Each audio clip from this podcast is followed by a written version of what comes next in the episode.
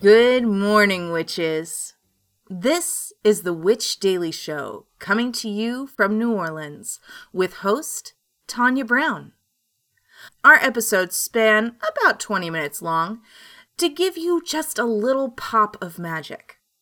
So, tune in, take a deep breath, and enjoy.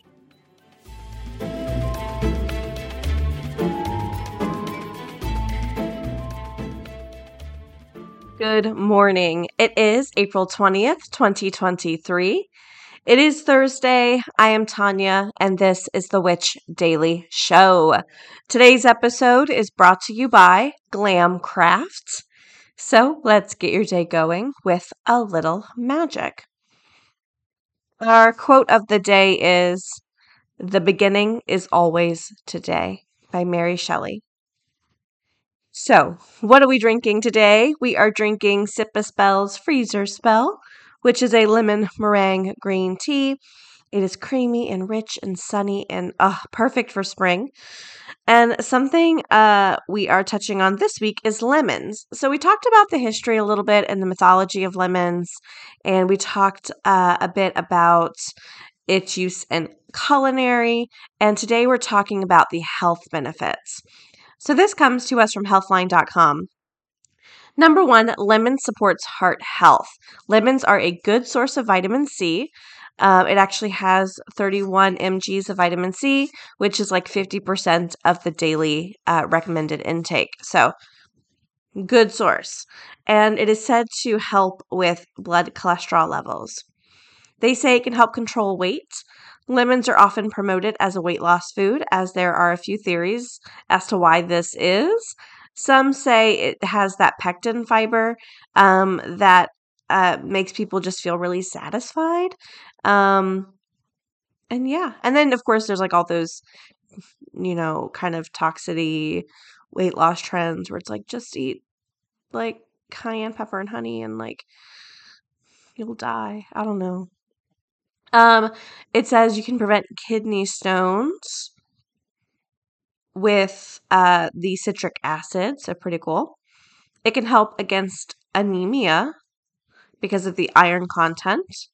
It says to help reduce cancer risk. Uh, a, a, diet rich in fruits and vegetables can help prevent some cancers. I would guess because of the um, antioxidants in a lot of the fruits. And yeah, citrus fruits uh, have a different compound, uh, limonene, which is said to have anti cancer properties. So uh, it, also, it is also said to help improve digestive health. So yeah, it's healthy. And like we talked about on Tuesday, you can put it on like anything, you know? All right, so we actually don't have a headline for today. Uh, we will tomorrow, but we're doing a little skip today. Uh, so we're actually going to go right on in and uh, throw this over to our moon correspondent. Hello to all of my astro friends. This is Serendipity, the Chicago astrologer, coming at you with your daily moon mantra for Thursday, April 20th. The new moon eclipses in the fireball of Aries today. Here, the moon squares Pluto. New moon eclipses are like supercharged new moons. They carry with them the power of a new moon, but amplified. This is the first of several new moon eclipses on the Aries Libra axis as the lunar nodes are shifting into those signs. Eclipses bring dramatic changes to those parts of your natal chart. The Taurus Scorpio eclipses are closing out their time this year, with the last Taurus eclipse coming in a couple of weeks and the last Scorpio eclipse happening later this year. You may have noticed that some cycles in your life are starting to come to a close and some new cycles are beginning, particularly if you happen to have any of your big three in Taurus or Scorpio. Sometimes these ends feel natural, and sometimes they feel like a deep seated loss. Either way, our lives are made of cycles, and this one is now almost done. Take some time today to reflect on the things that are coming to a close and make room for the new things that will be coming into your life. Your daily moon mantra is embrace uncertainty. Some of the most beautiful chapters in our lives won't have a title until much later. This has been your Daily Moon Mantra with Serendipity, the Chicago astrologer, signing off and reminding you that you are in charge of your own destiny. Get ready to be spellbound by the Glam Witch. Originally considered to be the essence of a witch's spell, glamour is an ultimate act of magic. Used to master and manipulate one's appearance, true glamour magic is about honoring and expressing yourself to ultimately get what you want in the world. Intersecting visual aesthetic with the esoteric, Michael Herkes, the Glam Witch, takes you into their world of glamour with a personal pictorial on the magical art of beauty, fashion, and glamour magic. Whether your goal is to get attention, a new job, a date, or even go unnoticed, here you will be guided on how to craft a magical message with your presence by cultivating confidence with magical application, integrating magic into your beauty regimes with cosmetic, hair care, and fashion, bewitching with body language, eye contact, and seduction through the senses, manifesting a magical persona that caters to your most unique qualities, and utilizing crystals, dolls, fragrances, tarot cards, and more to maximize your glamour efforts. Only 200 of these limited editions will be sold, so grab yours now at theglamwitch.com. All right. So, one of our listeners, Casey, really wanted us to touch on honey, which, oh, you can see why, right? Honey is one of like the foods of the gods, and it is so steeped in like every genre of existence in life, like mythology and uh like life, um magic, like honey's used in so much magic. And I can see why she wanted us to talk about it. So we're going to dig in today. So, first off, let's touch a little bit about honey and its mythology. So, this comes to us from terragreca.be. So, in Greek mythology, bees were supposed to be the messenger of the gods, and honey be a source of wisdom and poetry. Honey was rumored to provide unbelievable powers. Therefore, in the Iliad and the Odyssey of Homer, it was mentioned that the gods of Olympus lived off honey and honey wine. In uh, the Greek word nectar means victor over death, and ambrosia stands for immortality, uh, which is said because honey was the nectar and honey wine was the ambrosia. Aphrodite, the Greek goddess of beauty, used honey and beeswax in her beauty masks. In ancient Greece, the theory of apiculture was studied for the first time, revealing the medical importance of honey. Moreover, in 600 BC, a fully developed and legally regulated beekeeping arose in Greece, and famous ancient doctors used honey as a cure for various diseases and ailments. Even um, uh, Hippocrates uh, prescribed honey for fever, injuries, and wound treatments. Honey was, I mean, it's incredible, isn't it? I mean, just think about the uh, way honey is produced. All these steps of like intuitive nature have to occur. So, the most famous and influential Greek philosopher, Aristotle, who was Plato's pupil, even wrote in his first book on uh, wrote his first book on beekeeping. And at the Olympic Games in ancient Greece, honey was used as a natural doping. So the athletes drank honey water in order to regain their strength. Honey was also appreciated as a means of beauty uh, and um, and beauty masks, as we saw was lured by Aphrodite. So just really, it's just cool. So I actually kind of forgot we were talking about honey today, and I am attempting to get into sourdough starter again. I know how 2020 of me, but um, I just have this fantasy of making amazing loaves of like focaccia and like sourdough and just gifting it to my friends and just being this goddess of bread. Is that too much to ask? Is it too much to ask to be a goddess of bread? That's all I want. So I'm attempting sourdough starter again, and today is like my day one. Eh.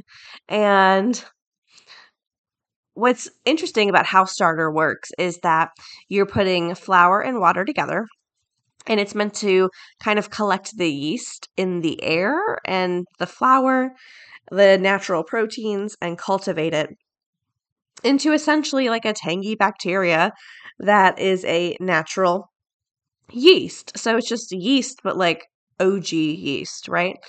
Um, and I saw a great tip on TikTok about adding 10 grams of honey to your sourdough starter. And I really liked this idea because um, when your starter just naturally collects from the air around you. And as romantic as that is, and it's cute that it's going to pick up on like the NOLA energy. Um, I still live in a city with a lot of like pollution and all of that. So the I don't know. I I really wanted to give it something else. And when you add honey to your starter, I'm deducing, uh, because honey has natural yeast in it. It's almost like you're kind of substituting, not fully because you're still getting yeast from your air, but it's almost like you're giving it a little jumpstart of yeast from wherever the honey was produced. So I just happen to really enjoy fancy honey. I really like to buy this French brand of honey um, that is made in uh, Provence. So they have honey that is collected from rosemary flowers and lavender flowers. And I had this honey that I hadn't opened yet, brand new, and it was honey produced from all the flowers of Provence. And so I put 10 grams of Provence honey in my starter. And I just think it's a cute idea that I could possibly have, that I could have, like, possibly be, have imported, like, this energy from France to put into my starter. So, uh, you can do so much with honey. It's it's it's life, right? And so I don't know. Hopefully, when I am a goddess of bread and I make my amazing loaves, having this kind of New Orleans yeast paired with this Provence yeast could be like just a really neat thing, is all I'm saying. So, what else can we do with honey, right? This comes to us from wanderlust.com honey, the nectar of the gods. So, you can find honey everywhere because honey is produced by bees. It's commonly found throughout the world and produced virtually in every state of the country. However, there are special types of honey that are only produced in specific spots. So, throat feeling scratchy, add a bit of this sweet stuff in your morning tea. Honey is commonly used as a cough suppressant, and just two teaspoons can do the trick in aiding in a pesky hack. So, feel free to try this at night there's the serotonin in honey makes it a solid choice for a midnight craving. And while we love putting this stuff into our bodies, you can also use it topically, like we discussed before. Honey can be used to help t- treat dandruff and can serve as a antibacterial for wounds and burns. And you can even add it to homemade face masks, as those anti-inflammation uh, properties can help ease redness along with breakouts. So you can add honey to your tea, foods. Um, the bee that produces the honey is considered a power animal and is uh, integral to many parts of shaman uh, shaman traditions. So it symbolizes fertility and community and prosperity and diligence and work ethic. And some cultures view bees as messengers of the gods, like we discussed the Greeks. So their honey was also compared or considered the nectar of the gods, thus elevating bees to a status of royalty. Throughout the Bible, in the Jewish, Christian, and Muslim traditions, honey is frequently cited as a holy substance, which I think is neat. So, honey's history is extensive. A 8,000 year old cave painting in Valencia, Spain, depicts humans hunting for honey. So, while honey's oldest remains have been found in a tomb of the country of Georgia, dating back about 4,700 to 5,500 years ago, other cultures and countries have coveted this sweet elixir. Honey was used as a traditional medicine where it was thought to be effective at treating imbalances in the body. And in pre ancient Egyptian times, it was used to treat wounds, sweeten cakes and biscuits, and even embalm the dead, which makes sense. Um, I always joke that when so when somebody uh, preserves anything in honey, I I'll joke and say, "Oh, so you Jurassic Parked it." Because it is a preserver, right? We've seen it. Uh, the Prophet Muhammad glorified the healing powers of honey and in the Quran praised its healing ability. With all that history, it's no wonder the sticky sweetener still paves its way into a variety of recipes and natural remedies. So now, magically, right? So, honey is definitely used in magic. Uh, let's see. This comes to us from gincampusauthor.com.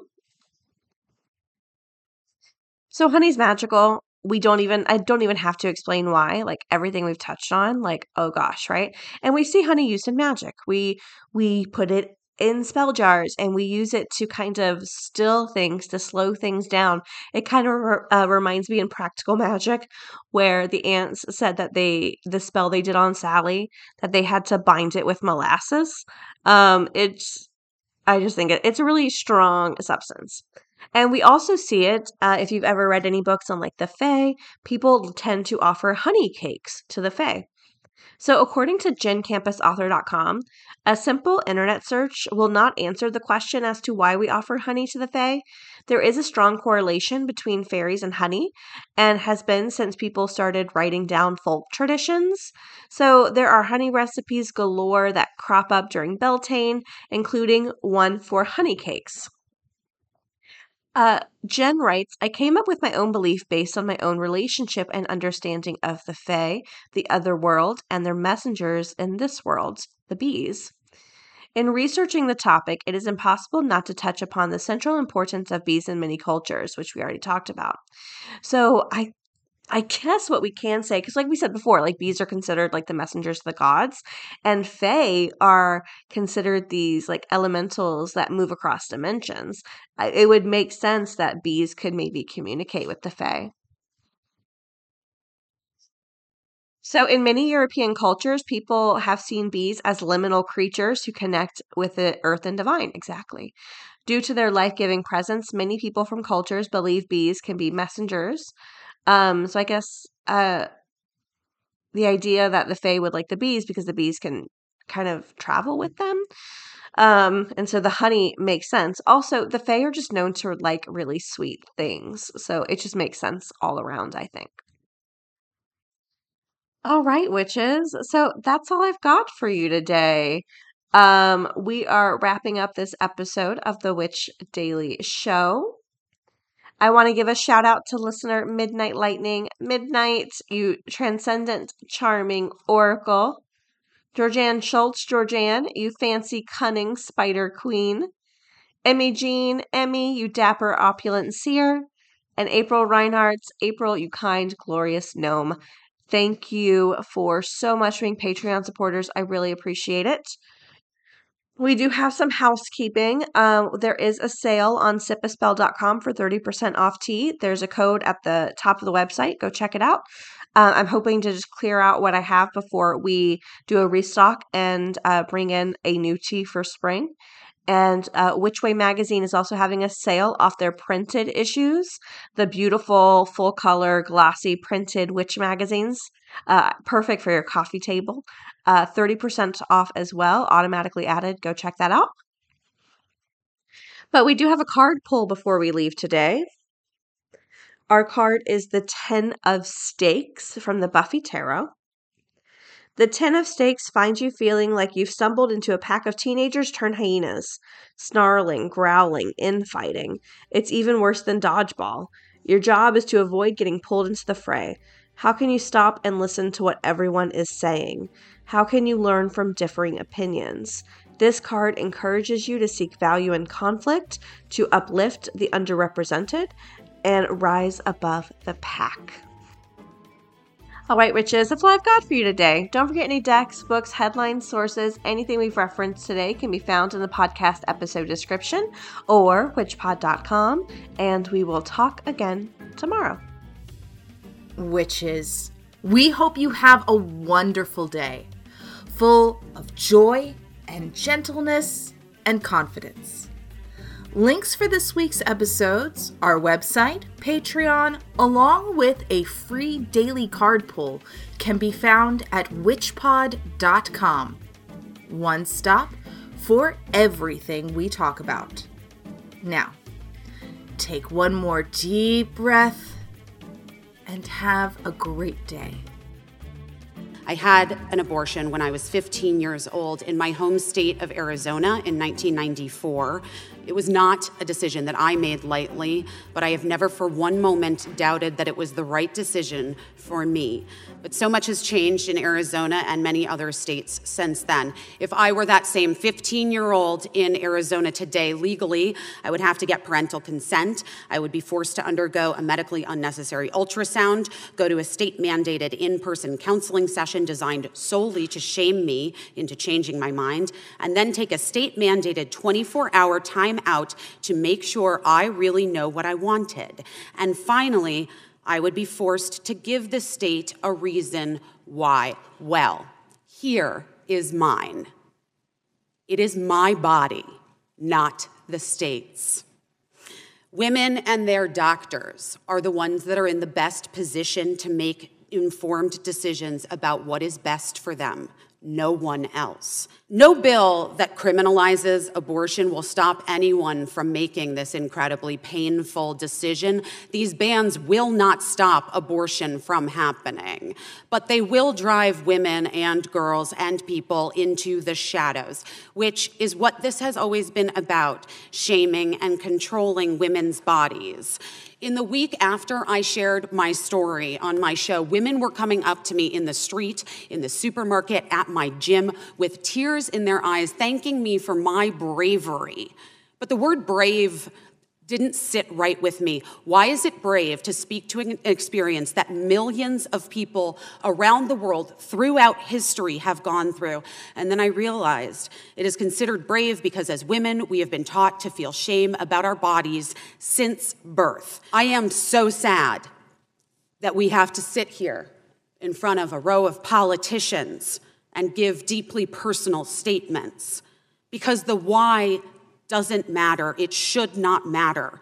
I am a human being that deserves autonomy in this country that calls itself free, and choices that a human being makes about their own bodies should not be legislated by strangers who can't possibly know or understand each individual's circumstances or beliefs. I'm here today to help destigmatize a legitimate medical procedure and continue to encourage women not to allow themselves to be shamed for their choices.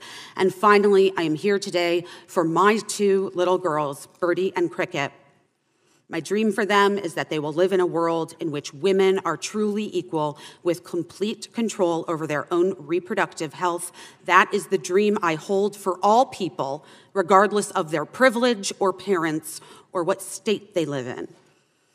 That dream is slipping further and further from reality with every ban passed. I hope that you, our elected leaders, can help us reverse the tide. Thank you. I look forward to today's discussion.